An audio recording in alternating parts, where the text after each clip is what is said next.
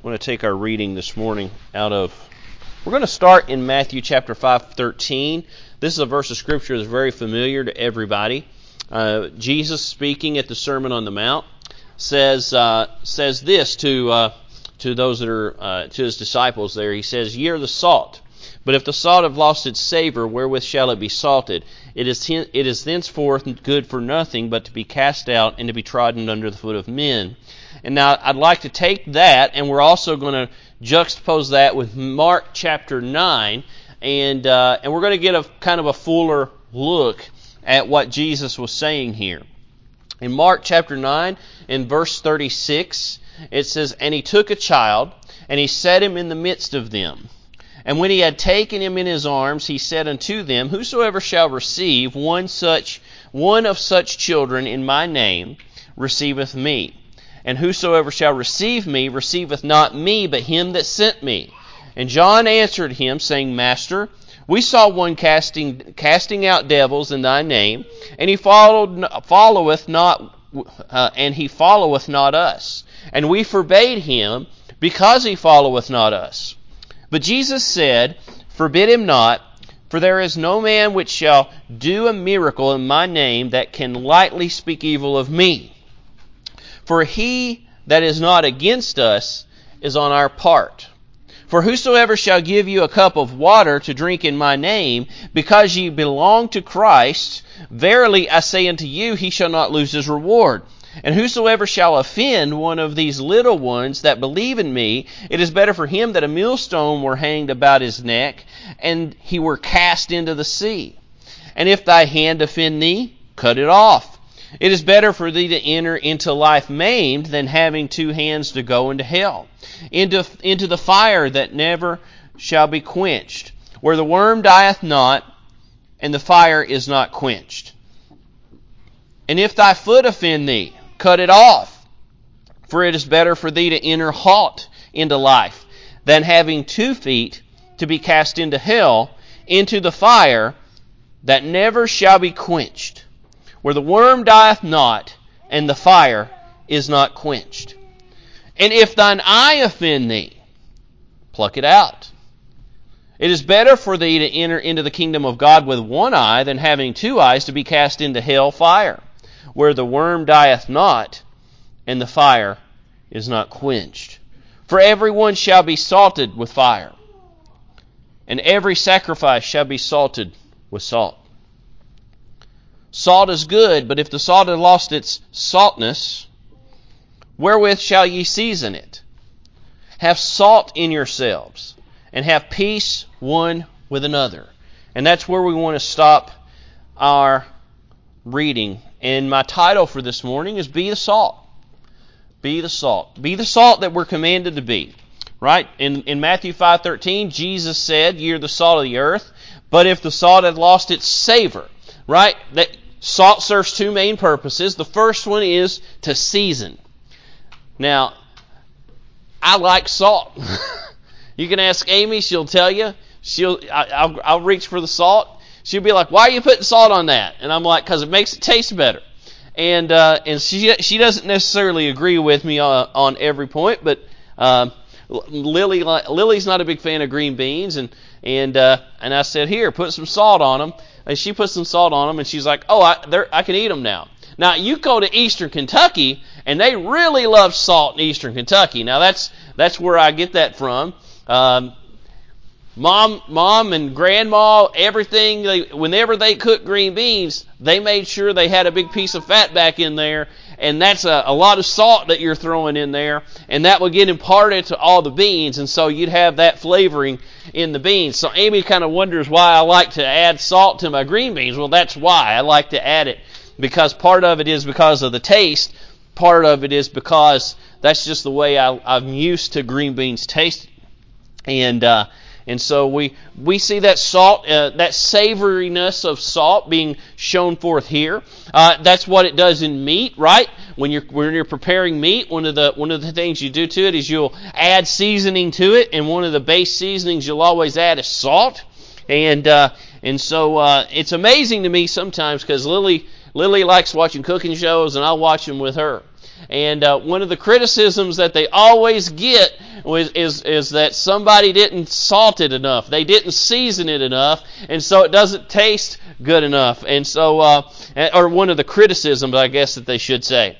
And so we look at this, and, and, and that's one of the chief things, or that is the chief thing that that Jesus is pointing out here uh, that the savoriness of the salt or the savor of the salt is what we should hold on to. But what is the savor of the salt for those of us that's been saved?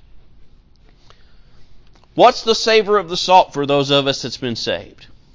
Well, if we look here uh, in Mark, I believe Mark goes into really uh, quite a lot of detail explaining that savor, that savor, that savoring aspect of salt.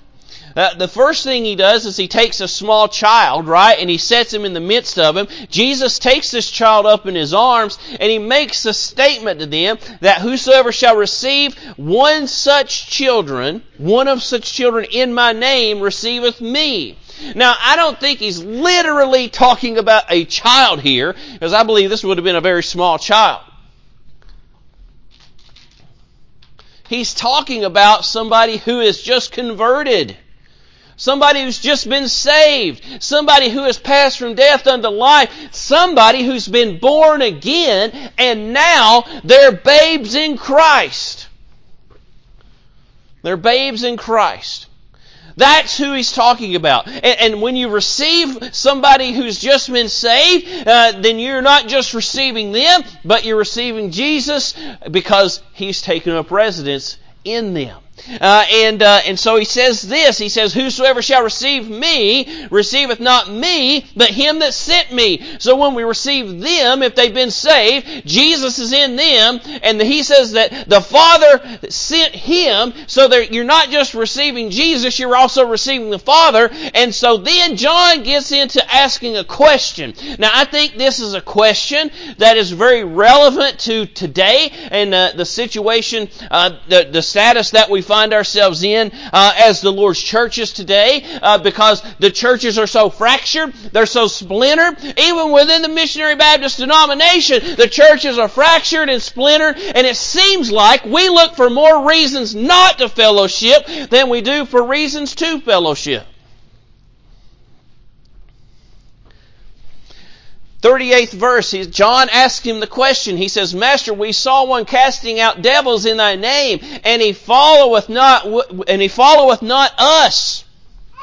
And we forbade him. Because he followeth not us. Now that's the, that's the idea, isn't it? Uh, that is so pervasive in churches today.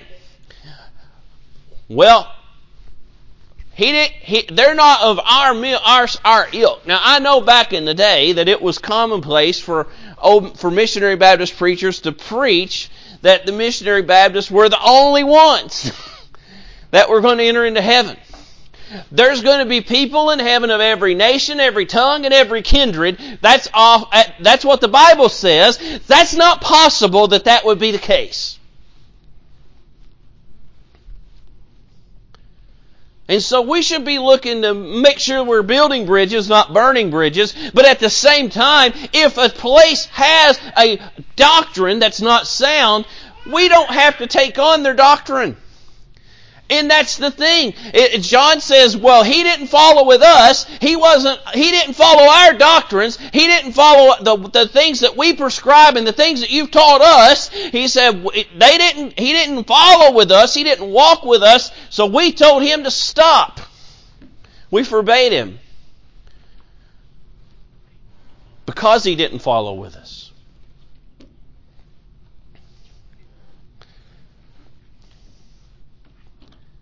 See, that's the man part there getting in the way for the for the disciples, isn't it?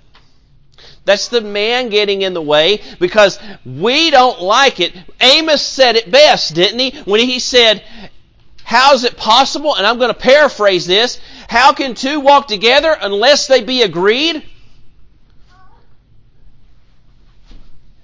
You have churches that split because sizable portions of the churches get into a position where they are no longer in agreement and they can no longer fellowship together and they, they, and it just it never fails. That church eventually splits and becomes two churches, weaker churches. If you don't believe me, I mean, let's just go through the history of missionary Baptist churches and how many times they've split, and now let's look at the state that we find them in, and I don't believe you can refute that very much. We should be looking for reasons to fellowship, not reasons why we should break fellowship. With our brothers and our sisters in the church, we should be we should be looking at the fault, yes, but we should also recognize that love covers a multitude of sins. Now, that's not to say that we shouldn't that we shouldn't exercise discipline. We should. But we shouldn't harp on every little thing. The discipline gets exercised on mainly big things. Little things should not become points of issue for a church. And I'm going to be honest with you. This is I, I truly believe this. The pastor is a little thing. It's he's not some great thing in the church. The pastor's a little thing. Churches today get split because they don't even agree on the pastor. Because they're unwilling to say, well, that's our pastor. He won in the election. I'm going to back him. I had a friend of mine who uh, uh, he called me after they had a, a pastor election. He said, "I don't think that they voted the right person in." I said, "So?" I said, "Do you think that your opinion matters more than everybody else in the church?" He goes, "Well, no." And I said, "Then our conversation's done." I said, I, I said, I got news for you. I said, I'm going to give you one option. Actually, I said, I'm going to give you two options. I said, here's your two options. You can go back in there and you can start raising a stink behind the shadows and behind the walls and working in the shadows of the church and start whispering in people's ear and start trying to win people over to your side and eventually get enough people over to your side that you have enough to vote the pastor out. I said, or you could actually go in there and value the church more than you value your own opinion and go in there and back the church and say, this is our pastor. This is who I recognize as my pastor. I'm going to pray for him. I'm going to support him financially. I'm going to do everything I can to make sure that his tenure while he's here as our pastor is successful. we got problems, folks. Not necessarily here. I'm just saying within our within the realm uh, that we are in, because we can't even all, oftentimes fellowship with each other. In, in, in so many instances. And this is not happening just in our ranks, but this is happening all throughout Christianity, especially evangelical Christianity right now. The, the Southern Baptist denomination, they're at each other's throats. They're about to split. Uh, the Methodists, even though we disagree with them on many points, I, they're about to split into four ways. I, I mean, we are, as Christians, we're expected to be the salt of the earth, right? But if the salt has lost its savor, I believe we have to look around at society today and say, hmm, I wonder if the church has the savor that it once had. I wonder if it has that good taste that it once had. The, the, what is the savor? Well, the savor is the doctrines that the church teaches and believes in. The savor is teaching that all men are sinners, yes, but all men have a way back to God. All men have one man who came and suffered and died on Calvary's cross that they might have their sins remitted by blood through Jesus Christ and that He is risen from the grave and that He's in heaven at the Father's right hand now, sit down at the Father's right hand, showing and indicating by His sitting down that all of the work necessary for the redemption of man is completed and that all corruption, He is able to overcome all corruption. And now that's some of the things that we should be focusing on. Uh, not focusing on necessarily that just because they're not of our ilk, uh, that we're not going to get along with them. Jesus said to that, forbid him not. Forbid him not.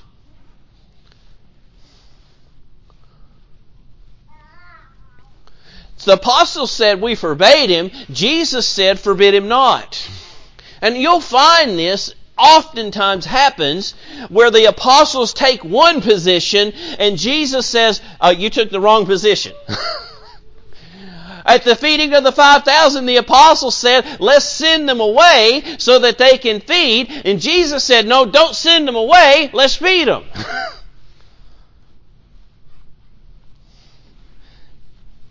See, when we let the man side make the decision for us, right? Well, instead of stopping and listening for the Lord and let the Lord come to a consensus and make the decision for us, we're inevitably going to do the wrong thing. The, the disciples were no different. He says, There's no man which shall do any miracle. Now, he said he was casting out devils in his name. He said, There's no man that can do any miracles in my name that can lightly speak evil of me.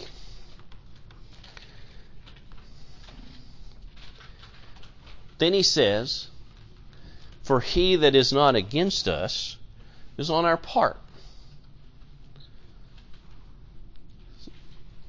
See, they didn't have to say that he agreed with them in every part and parcel and that he didn't walk with them. Jesus said, No, he's not your enemy. if he's casting out devils in my name and it's actually of effect, it's actually he's actually able to do it. He's not going to say anything evil of me.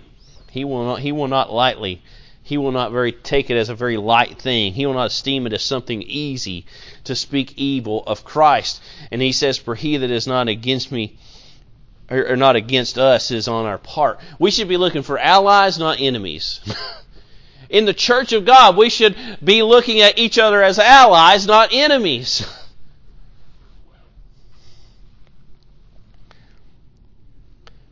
We want the churches strong. You got to be the salt if you're going to have a strong church. Got to be the salt.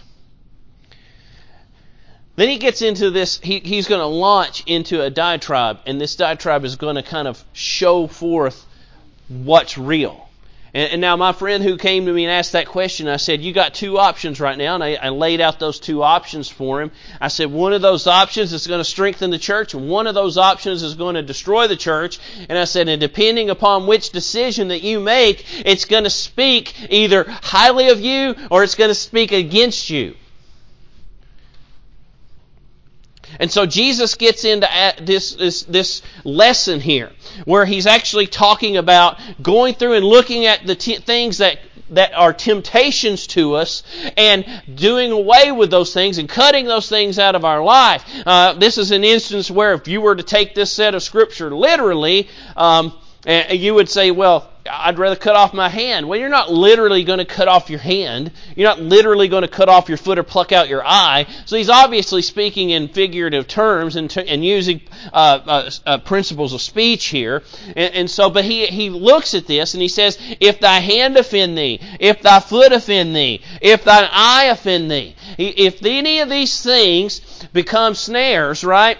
And, and I believe this can be looked at as somebody who's trying to do a couple different things. Somebody who's working in the in the background or somebody who's working even at the forefront and trying to damage the church, trying to cause them to cease being the salt, right? Uh, work, their hands are, uh, are working in a way, uh, that, uh, that it would cause them to cease to be the salt. Or their feet, right? Their feet are running about and spreading doctrines and lies and fallacies and heresies. You, you, you guys have heard of that, haven't you? They're running around gossiping in the church, packing tales, being a talebearer, uh, all of those things. They're, maybe they're doing that. Or maybe they see every little fault and flaw. And any little thing that they say is offensive to them is a reason not to, no longer to fellowship with them right? It's not literally talking about that thing. Now, this can apply inwardly, and it could be things that are in your life and surrounding you uh, that cause that maybe they're a problem for you individually, but it's looking at it more from the standpoint of the church. And, and if there's people in the church that's doing these things and causing the church to be led down a road that it ought not lead because they're doing things that are abominable in the sight of God, and I want to I want to touch that. Remember, they had hands. Uh, they were were working, right? Uh, let's go back and let's look at this again. Uh, on the first offense, he says, "If thy hand offend thee, cut it off." They were that was a practice that they used to use back in those days, and they still use it over in the Middle East in those days. If you're caught stealing, right, they'll cut your hand off. Uh, in uh, in the uh, uh, in the Muslim world, they'll do that, and and so if if somebody's caught stealing or, or doing that or working works that aren't amendable or agreeable to the doctrines of the church, uh, then you got to address that. That's a big issue. That's a problem. We stick our heads in the sands today and say, it'll go away eventually. You know what, folks? A problem never goes away until it's addressed. It just doesn't. You can't pro, you can't you can't show one instance where you ignored the problem and it and it ceased to be a problem. It metastasizes and becomes a bigger problem. It's like if a person has cancer and they say, "Well, I've got cancer, um, but I'm just going to ignore it and it'll go away eventually." Well, eventually they get to the point where they can't really have any energy or, or whatever, whichever type of cancer they have. It's such a problem for them. They no longer can ignore it, but a lot of times then, by the, by the time they go to get it addressed, it could be too late. It's already reached stage four. It's already declared to be terminal. It's now incurable. We don't want to get to a state of incurability. We want to get it while it's early so you can address it, while you can move forward. And so Jesus says if your hand offends you, if your foot offends you, if your eye offends you, I want to direct you over to Proverbs chapter 6. We touched on this in Sunday school this morning. There are six things that the Lord hates. Yea, seven are an abomination. Listen to what he says. A proud look but if you got pride in your church, you got a problem, don't you? You know what you know how to tell when you got pride in your church? When there's a segment in the church that says, "We know better than you do." Now, I don't think we have that to deal with here, and I'm thankful for that. But if that were to be the case, I, I, would preach the exact same thing in that instance. The other one's a lying tongue, right? A lying tongue. Uh, now, he didn't say anything about a tongue, right? but the Bible says the tongue is an unruly evil which no man can tame, uh, and uh, and so we have to acknowledge that. Hands that shed innocent blood, right? In other words, hands that are about the business of iniquity. A heart that deviseth wicked imaginations, and feet that be swift to running to mischief. You see how the things that Jesus is touching on, they're all wrapped up in the thing in the things that God hates. The six things that God hates and seven that are abomination, a false witness that speaketh lies, and he that soweth discord among the brethren. See? This is what he's talking about because John had, caught, had asked him about the one who was casting out demons in the Lord's name, but he didn't walk with them, and he had found fault with that man, and Jesus said, No, there was no fault to be found. See, an evil and an evil and an adulterous generation seeketh after a sign, and, and one of those signs that shows they're an evil and an adulterous generation is they're a fault-finding generation. And folks, if there were ever a description for the time that we live in, it's that it's a fault finding generation. It's in, it's in society and it's in the churches. You have brothers and sisters who it's no wonder we don't see the power of God the way we're accustomed seeing it. How can, how can God be pleased when you have those in the church who are looking to find fault with one another rather than looking to worship with one another. If we go to the day, if we go to the day of Pentecost, when the, at the day of Pentecost, when the Spirit of the Lord came in as of a rushing and mighty wind, what was the state of the church? They were of one mind and they were of one accord, weren't they? They agreed in all the doctrines and they agreed as to why they were there and what their purpose was. That's what we need. We need the church to be one. We need to be the salt, uh, and that's what Jesus says. What's uh, what about this? These are that are running toward this. Now, I'm not saying that there aren't saved people that do that. There certainly are. But Jesus said there's one that came in and sowed the tares among the wheat. Right? And so, what is that? Is you better be careful. If they're doing things that are contrary to what God would say to do, and they're working works that are outside the bounds of what is Christian and what is savory to God, then you better deal with it. Because weeds multiply very fast. They do. And weeds or tares, they're a product of sin. There were no thorns, there were no briars, there were no weeds in creation. All of those things came about as a, pro, as a byproduct of Adam's sin. As it, when Adam sinned, it wasn't just Adam that sinned, he brought sin upon all of creation. And so we look at this here and we say, we think about this and, and, uh, and we take this back. We take this back. Paul said this in the third chapter of Romans. He says, As it is written, there is none righteous, no, not one. There's none that understandeth. There's none that seeketh after God. They have all gone out of the way. They have altogether become unprofitable. There is none that doeth good, no, not one. Their throat is an open sepulchre.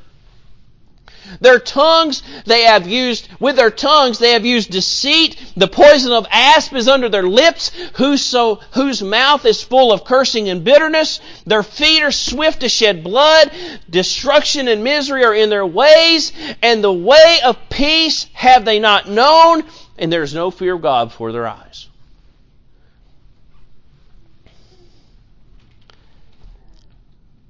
We're called to be the salt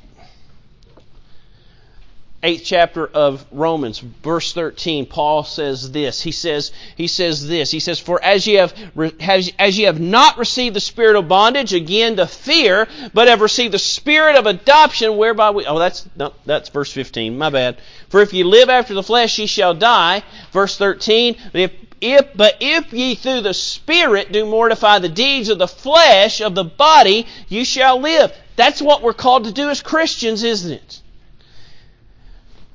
The Adamic nature is still resides in our flesh, we have to suppress it. It has to become it has to become submissive to the will of the spirit that's within us. If we let the flesh decide, we will walk after the flesh. If we let the spirit decide, we'll submit or we will put down that will of the body and we'll walk as the children of God. We'll walk in newness of life. We'll be the salt will be the salt in those instances. In those instances will be the salt. But, God, but Jesus gave a warning, didn't he? He gave a warning. We go back over to Matthew chapter 9, and in those verses where he talked about that, he gave a warning to those that uh, who didn't, who didn't. If you didn't cut off your hand, if you didn't do those things, the people who do those things, right? Jesus said this in verse 42. And whosoever shall offend one of these little ones that believe in me, it's better for him. Now this was a this was a Grecian practice. Apparently they'd take them out to sea and tie something heavy to their neck and throw them overboard. Um, and so this was not necessarily a Jewish practice. They can't re- I can't really find where uh, this was something that the Jews practiced, but the Grecians uh, apparently did these things. And so we look at this, and he says, "Who shall ever shall offend one of these little ones that believe in me? It's better for him that a millstone were hanged about his neck, and that he were cast into the sea." That would be a more desirable fate than what would happen to him. Because what would happen to him? Listen to what he says. It's better to have one hand or better to have one hand than to have two hands and go into hell, into the fire that is that, that, that never shall be quenched. And he says that again in verse 45, into the fire which that never shall be quenched. And he says it, uh, and he says it again in verse 47. Only he says, uh, the, as it pertains to the eyes, uh, then to go, then to be cast into hell fire. And I would like to add to that, which shall never be quenched. See, the person that does these things, it is manifested that they're not saved.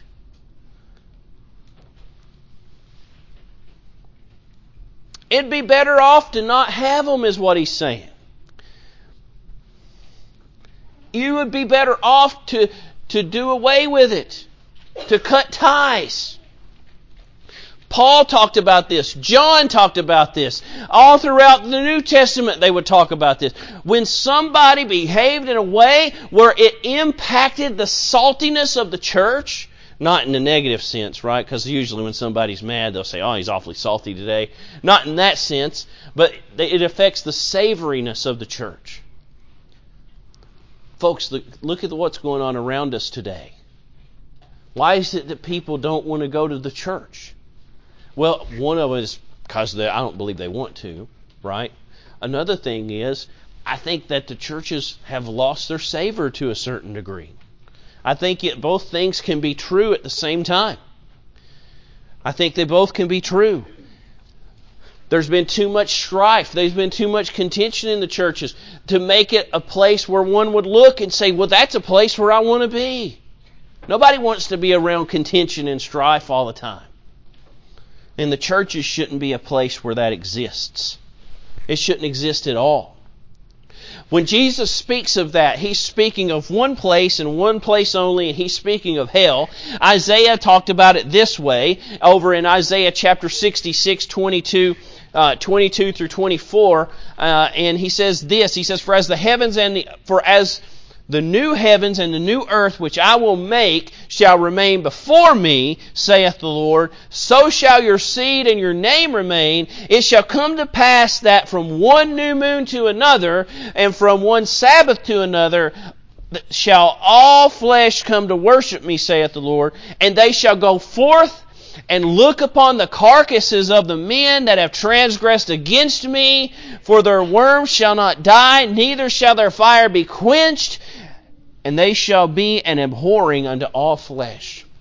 That's what uh, that's what Isaiah spoke of. Jesus was pulling from the book of Isaiah when he was referring to this. And Isaiah is referring to an area that lies south of Jerusalem, a place called the Valley of Hinnom. That Jeremiah renamed.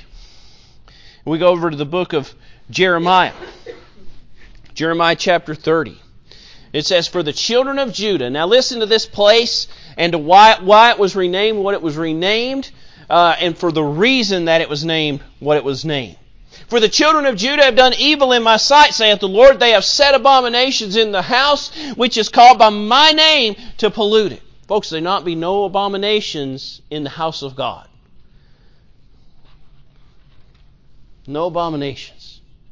What are six things that God hates, and seven are an abomination a proud look, a lying tongue, so on and so forth. I'm not going to go and back and revisit all of it.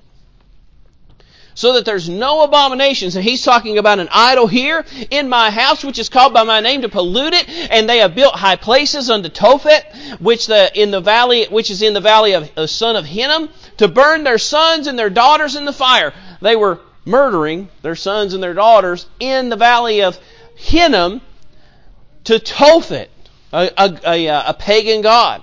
Uh, now, Jeremiah is going to touch on the same thing over in chapter 19, verses 4 through 8, only there he uses the word Baal uh, instead of Tophet. And, and so he renames the valley of the son of Hinnom the valley of the slaughter. The valley of slaughter, for they shall bury in Topheth, for they shall bury in Topheth but there shall be no place. And the carcasses of these people shall be meat for the fowls of heaven and the be- and for the beasts of the earth, and none shall fray them away. Uh, because then, then will I cause the city of Judah and the streets uh, from, and from the streets of Jerusalem the voice of mirth, the voice of gladness, the voice of the bridegroom, and the voice of the bride. For the land shall be desolate. Why? Because the people committed abomination. When you read the land shall be desolate, that means it's going to be destroyed and emptied. Nothing left. Nobody left. That's what de- that's what it means to be desolate.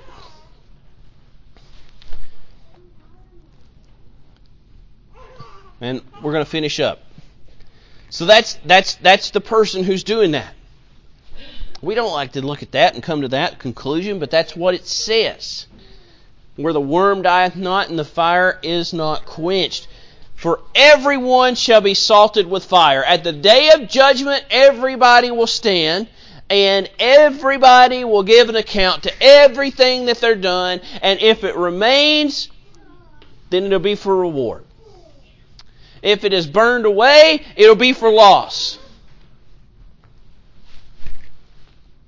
But it's whether or not that Christ is their foundation that determines whether or not they'll be saved. Paul illustrates this perfectly over in 1 Corinthians chapter 3. And every sacrifice will be salted with salt. And he's referring to the preserving of that. Salt is good, but if it's lost its saltness, if it's lost its use, See, I don't believe you can lose your salvation. I don't I know that none of us here believe you can lose your salvation. But we can lose our usefulness.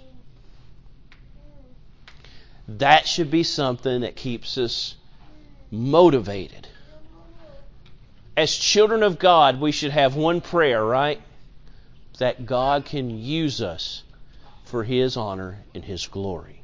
That our works might be set up a light on a candlestick, that the world might see those works and they might inquire of their Father which is in heaven. Now, I'm not going to go and touch on all of the Sermon on the Mount. We can't lose our salvation. We can lose our, our, we can lose our effectiveness. We can lose the ability to reach people. And in a sense, I believe I believe it was Henry Smith who used this in a lesson at Old Union back in the day that I've listened in a car to several times.